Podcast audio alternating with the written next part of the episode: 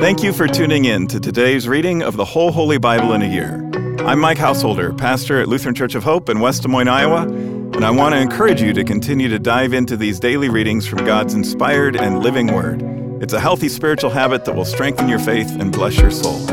Let's start with today's reading from the New Testament, read to you by a member of our church from the New Living Translation. Romans chapter 3. Then what's the advantage of being a Jew? Is there any value in the ceremony of circumcision? Yes, there are great benefits. First of all, the Jews were entrusted with the whole revelation of God. True, some of them were unfaithful, but just because they were unfaithful, does that mean God will be unfaithful? Of course not. Even if everyone else is a liar, God is true, as the scriptures say about him you will be proved right in what you say, and you will win your case in court. But some might say, our sinfulness serves a good purpose, for it helps people see how righteous God is. Isn't it unfair, then, for Him to punish us? This is merely a human point of view. Of course not. If God were not entirely fair, how would He be qualified to judge the world? But someone might still argue how can God condemn me as a sinner if my dishonesty highlights his truthfulness and brings him more glory? And some people even slander us by claiming that we say, the more we sin, the better it is. Those who say such things deserve to be condemned. Well, then, should we conclude that we Jews are better than others? No, not at all.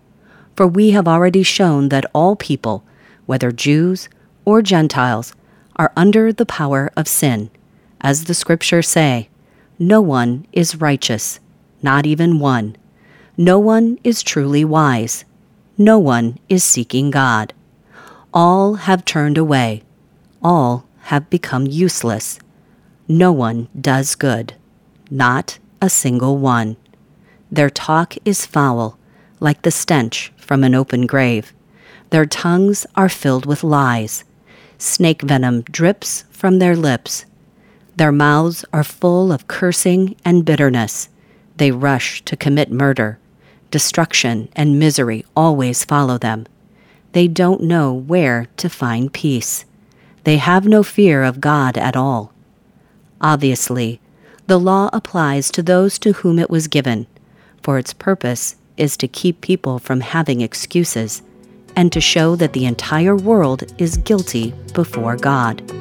For no one can ever be made right with God by doing what the law commands. The law simply shows us how sinful we are.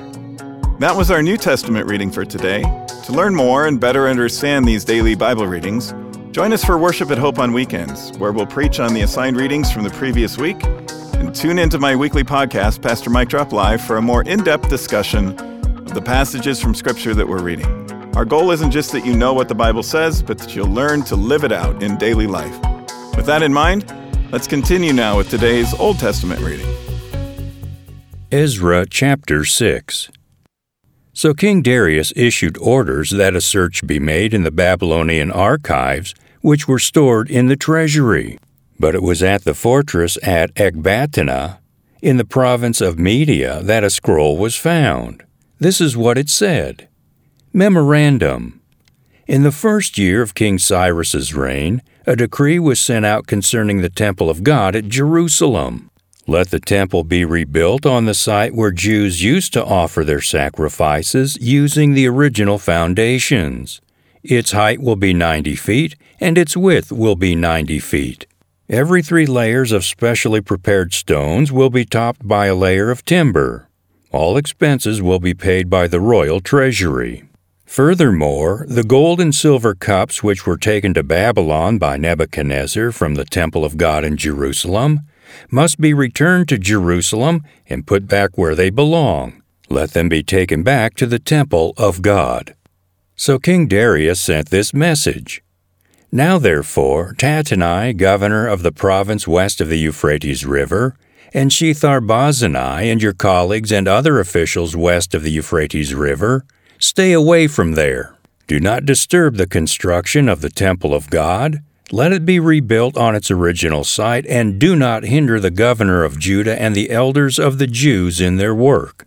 Moreover, I hereby decree that you are to help these elders of the Jews as they rebuild this temple of God.